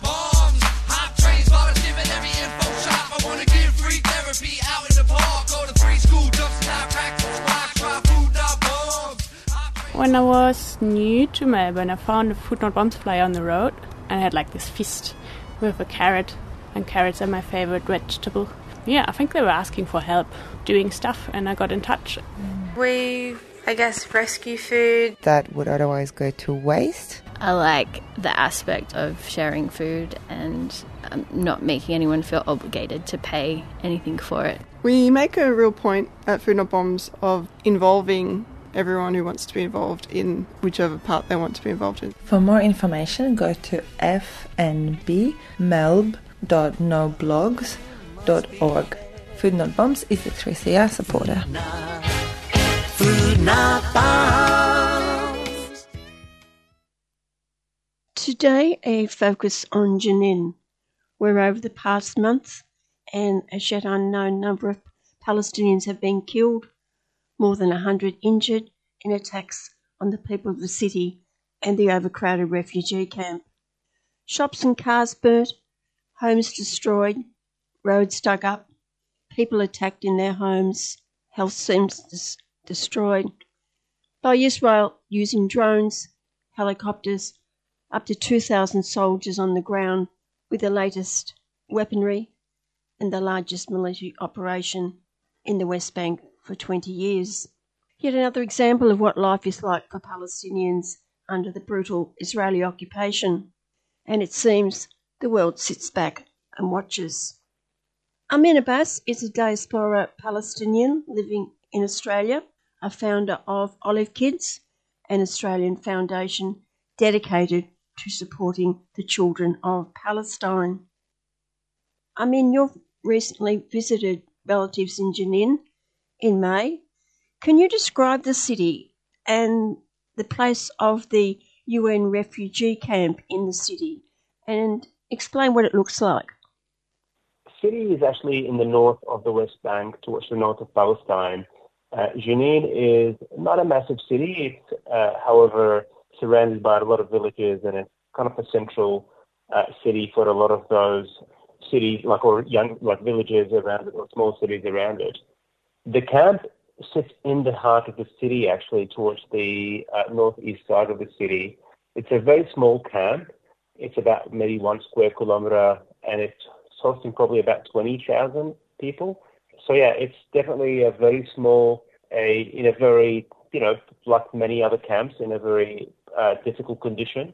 Uh, although parts of it was rebuilt after the 2002 uh, invasion of the camp, but still it's definitely in a in a challenging condition.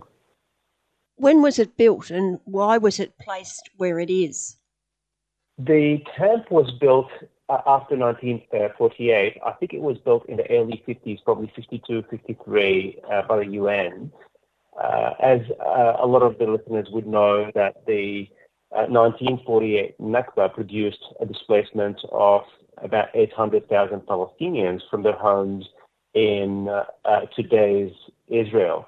Uh, a lot of those refugees settled eventually in camps. Some of those camps were makeshift tents and they uh, turned into uh, shoddy um, dwellings for, for these people. So a lot of the people that live in the camp in in particular, the refugee camp in Jenin, happen to be from cities and towns not far at all from Jenin, in Haifa, in Akka, in the north of, of Palestine, uh, or from villages that were totally destroyed and wiped out of the map uh, after Nakba of 1948. So you're talking about people who can see the towns that they come from, but they cannot obviously go to it or go and live to it or return to their homes or the land uh, that they've, they've owned uh, pre 1948.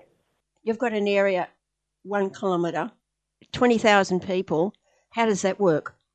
Uh, extremely difficult. It's a very good question, Jan. So it's very difficult and very challenging, especially for families that live in very small dwellings and obviously uh, under occupation with uh, frequent incursions. In fact, when I was in Jenin in May, it it happened to be one of those mornings where there was actually an incursion and attack on the camp. Uh, it wasn't as big of an attack that we've witnessed in the last few days. However, it was a regular run-of-the-mill activity where the army came in the camp. We, I was um, actually having an appointment not far from uh, the entrance of the camp, uh, where a lot of the government, or the Palestinian Authority departments happen to be.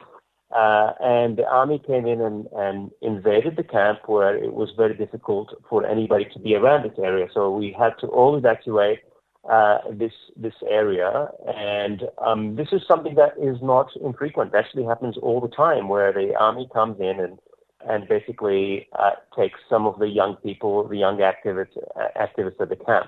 So it's very difficult conditions, obviously for people that live there, not just living in a very difficult, very small, confined areas where they cannot really like have like the freedom of extending or like have proper property to live in. On top of all of that, they're uh, obviously under the whim of the occupier, where at any moment they can uh, destroy the streets, destroy their homes, kill you know the young people of the camp, and live in a very difficult situation. Now, you say the camp was set up after 1948. What role does the UN have now? Uh, there's still some responsibilities of the UN for, for the camp. However, as I'm sure you're aware, the PA uh, took a lot of responsibility, you know, after the Oslo Agreement, although uh, these responsibilities were confined to a very administrative role. So there's still some responsibility for, for the UN, obviously, in the light of like the more recent events. Uh, there's a lot of reports about like you know what's what are the implications of the destruction, the families that lost their properties and houses. So the UN still plays a role. However, it is, it is kind of a limited role in light of the uh, the presence of the PA. But again, uh, the PA's role is extremely limited and confined to what the occupier allows it to do. So it's in in no way, as mentioned, that the, there's not some sort of autonomy for the PA uh, in the West Bank. It's actually very limited. It's very superficial. Uh, and in fact, the amount of uh, funding and money that typically gets spent on uh, rebuilding or creating, you know, schools or hospitals ultimately is also controlled by the occupier. In fact, taxes that are collected from Palestinians uh, they need to be cleared through the Israeli government before it's given to the PA. So you're talking about an occupier that controls every aspect of life of the Palestinians. Talk about the, the town or the city of Jenin in total. You've got this refugee camp, small refugee camp in the middle. How do the people in the rest of the place exist? Yeah, so, so Jenin is a bigger town, obviously like any other city under occupation, it's not living like prosperous life either. So you are talking about, you know, a city in the north of the West Bank where over the last 50 years of, of occupation, there's been consistently more challenging conditions and situations for everybody that lives there. And I'll give you one example. The north of West Bank, and particularly in the area of Jenin, where we have very fertile land, it was known for agriculture. Uh, the products that come from Jenin were known to be, the, you know, the best in the world. I remember, like, you know, growing up, that the watermelon of Jenin was considered the sweetest and the best in the world. Today, there's not much agriculture is happening in that part of the world, sadly, because Israel is actually stealing all the water from Jenin you were talking about land theft and uh, you know building of colonies throughout the West Bank, and this is not an exception in, up north, where a lot of the settlers have also been causing havoc in like for some of the villages around Jenin as well. In fact, uh, one of the villages not far from Jenin is where people cannot do anything, even grow in their own land, because the settlers would come and, and basically burn their crops or destroy them because they feel that they have some sort of religious connection to parts of that land. In fact, one of those properties belongs to my family where we can't do much with it because the settlers would not let us do that. And this is not far from the, the city of Jenin, just on the outskirts of the city of Jenin. So, yeah, the situation definitely is better than the camp uh, when we're talking about the rest of the city. However, overall, everywhere in, in Palestine and the West Bank, the, the situation is not that great. And actually, as you go up north, the situation gets worse. So we're talking about in for example, a lot of the uh, money that potentially can go to schools or hospitals or some funding where the PA elite live and exist. And again, like everybody knows about the corruption of the PA, which is protected by the occupier as well. Uh, when you go up north towards Jenin and, and the tip of the West Bank, the situation get, gets much, much worse and the funding gets a lot less. Can we talk about the camp again now? Can you envisage what it must look like now after two days of or more of absolute devastation? What would it look like today? It's horrifying, um, Cam. So, look, I mean, the camp was, like I said, I actually walked in that camp a month ago, and I felt so sorry for the people that live in that camp. So, some of the footage that was coming from the camp in, in streets that I have walked in, uh, are definitely horrifying. You're talking about this, you know, destroyed homes. You're talking about streets that were dug up. So it, it's definitely a very difficult situation for especially people who lost their homes and now living in makeshift shelters or like schools or venues. In fact, one of the big hotels in Jenin that I stayed at uh, opened all uh, the rooms for uh, people at the camp. So obviously, this is the other thing that you see a lot in Palestine is the willingness and the generosity of people to immediately support each other, which is naturally how it's helped us survive all these years. But it's amazing that a lot of people in Jenin opened their houses for people at the camp that lost their properties. Like I said, the hotel opened all the rooms for free for everybody. But the situation in the camp is definitely horrifying. A number of people have left, forced out, but many more remain. I'd imagine that there's no power, no water, no sewage, home destroyed, the roads ripped up, healthcare shot to pieces. Has this happened before, where the great bulldozers are brought in to tear up the roads so that ambulances and other service vehicles can't get through to those who desperately need it? Uh, absolutely. That, that's exactly uh, right. By the way, in 2002, like actually big parts of the camp were totally destroyed in a similar scenario. In fact, at the time, some of the streets were even narrower, and that was the way the Israeli occupation forces were able to to actually create some some roads and invade the camp is by destroying all the houses as some of those bulldozers were actually ramming those houses as they were going through. So the situation today is is obviously not any better uh, given the destruction. And you're absolutely right. A lot of the ambulances could not obviously uh, drive on those roads given the destruction that took place. In fact, even the hospital, which is not far from the camp in the uh, in that same area of Jenin, was also like, uh, uh, not really spared from the occupation forces. It's actually well reported that a lot of the people that were trying to get treated in the entrance of the hospital were hit by tear gas uh, multiple times, uh, obviously making it a lot worse for the not just the people injured, but also the medics that were trying to help them. So it's a, it's a very horrific situation, and it's you know unbelievable to believe what the you know the soldiers were kind of like willing to do against like their fellow human beings. It's it's really unbelievable. In the situation you have described, how can the power, water, sewage be repaired? Uh, look, it will take a long time. Uh, Palestinians are known to be resilient and, like I said, helping each other. It will be a difficult situation and, and a, a, really challenging one. Like the good news is, it's not the whole of the camp that was destroyed, or not even like as uh, uh devastating as the situation that took place in 2002. Uh, however, it is still like a serious destruction to the camp. Actually, it's a serious destruction throughout Jenin. In fact, speaking to some of my relatives, they were telling me that uh, lots of buildings have uh, like they've, they've had a lot of shattered glass and and a lot of the roads you know were suffering from destruction given obviously the heavy artillery and the tanks that were roaming through the whole of Jenin, not just the camp. Apparently there was like a lot of like burnt houses even outside the camp. So we're talking about destruction throughout the city. And yeah, it will take a very long time, given like you know obviously how long it will take for some of these funds to translate into reconstruction, let alone in uh, places where that construction itself was was not great, great in the first place. So yeah, definitely the families that live at the camp will, will will have another phase of suffering, sadly. However, I trust that the Palestinian uh, resilience and support for each other will help, you know, a lot of those families overcome this difficult period. Did your family talk about the terror they feel, even though they weren't actually in the refugee camp. They were close by the, the drones, the helicopters, the bombs dropping, the sirens blasting, and the long term psychological impacts, never knowing when it will stop, when it will start again. And I imagine it's something they've experienced again and again.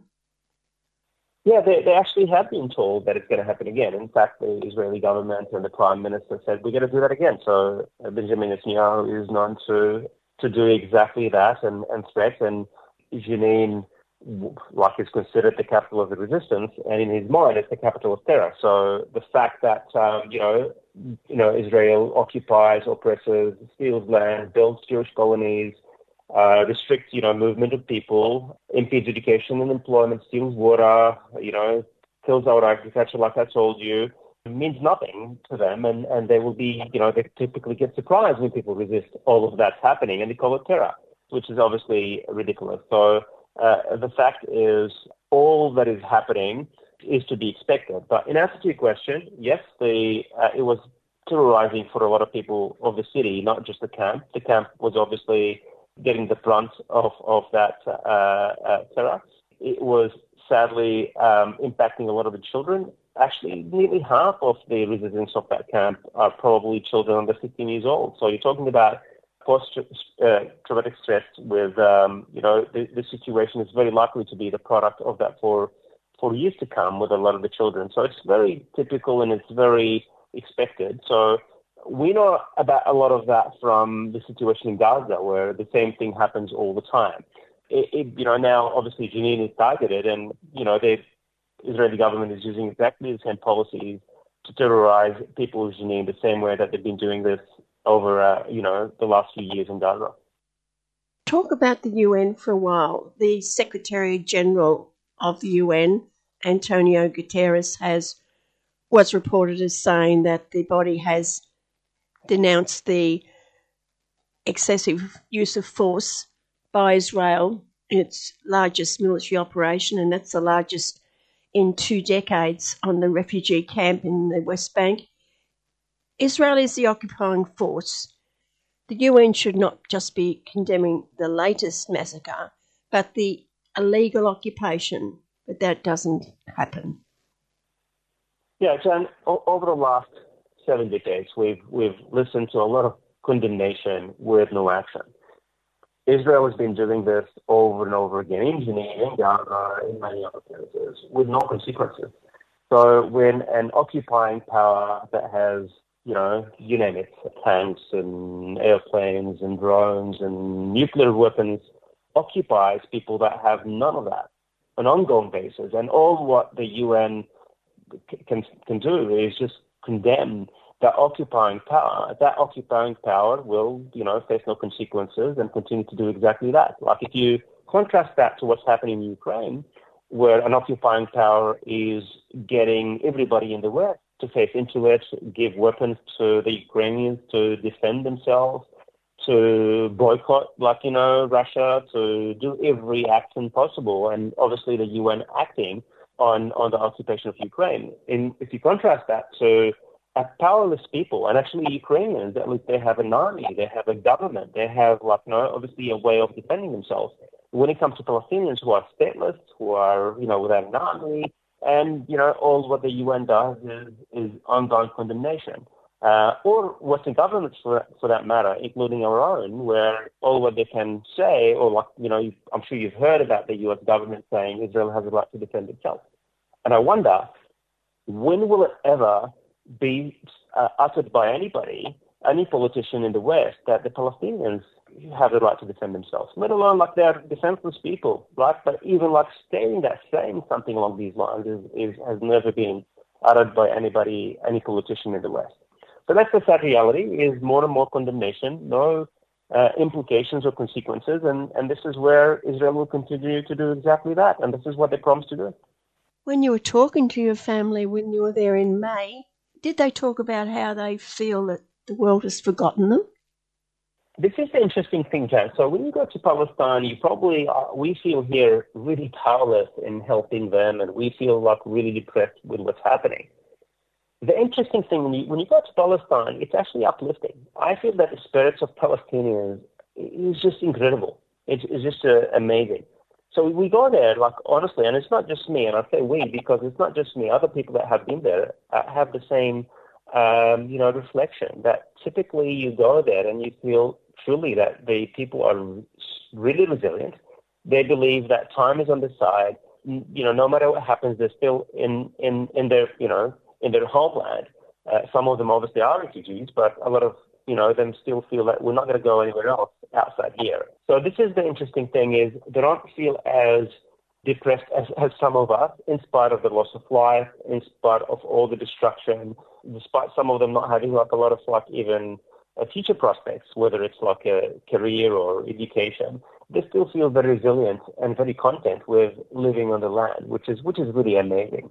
So I'm not sure if, if this is the answer you expected, but this is in reality how Palestinians feel, is that they, they need to, for survival, this is how they need to feel. They need to be thankful for being where they are and, and continue to be resilient and help each other out. And I'm sure that they're aware that grassroots people in many countries are working tirelessly to change the situation so that there is a, a free Palestine.